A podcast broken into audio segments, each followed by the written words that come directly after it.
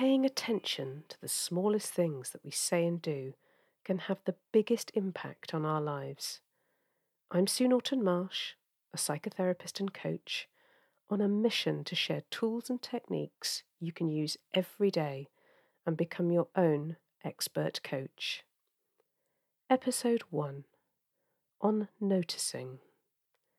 The psychotherapist Milton Erickson once said, Objective observation brings wisdom.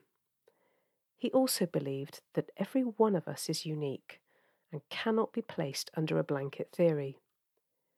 This got me thinking and is why I started this podcast. If you want to help yourself maintain balance and ease, you need to become expert detectives on what works for you. I invite you to ask yourself if you believe that you are a self aware and observant individual. Are you so self aware that if someone asked you how you do what you do to get back to balance, would you know how to tell them specifically? So specifically that if they did what you did, they would get the same result? The world has never had such a collective awareness of mental health and well being. And yet, despite our awareness, despite our knowing of the things that we can do to bring a desired change, we often don't achieve this in a sustained or consistent way. I believe that sometimes we need instructions. Instructions that tell us how others do what they do to get what they get, so that we can experiment and find out the thing that makes a difference to us.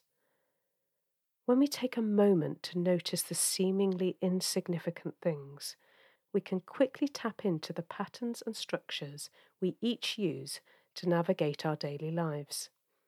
And we do all have our own structures for interpreting the feedback we get from our world, from the language we use both internally and externally, the beliefs we hold, and the boundaries we set. All of these things create our personal territory, for good or bad. If you want to make a change in your thinking, the quickest and most permanent way to achieve this is to start understanding your structure. And so, I invite you to join me as I explore the art of noticing, noticing the structures that work for you. In the next episode, I talk about how the brain works in stress and anxiety and a recipe to change it.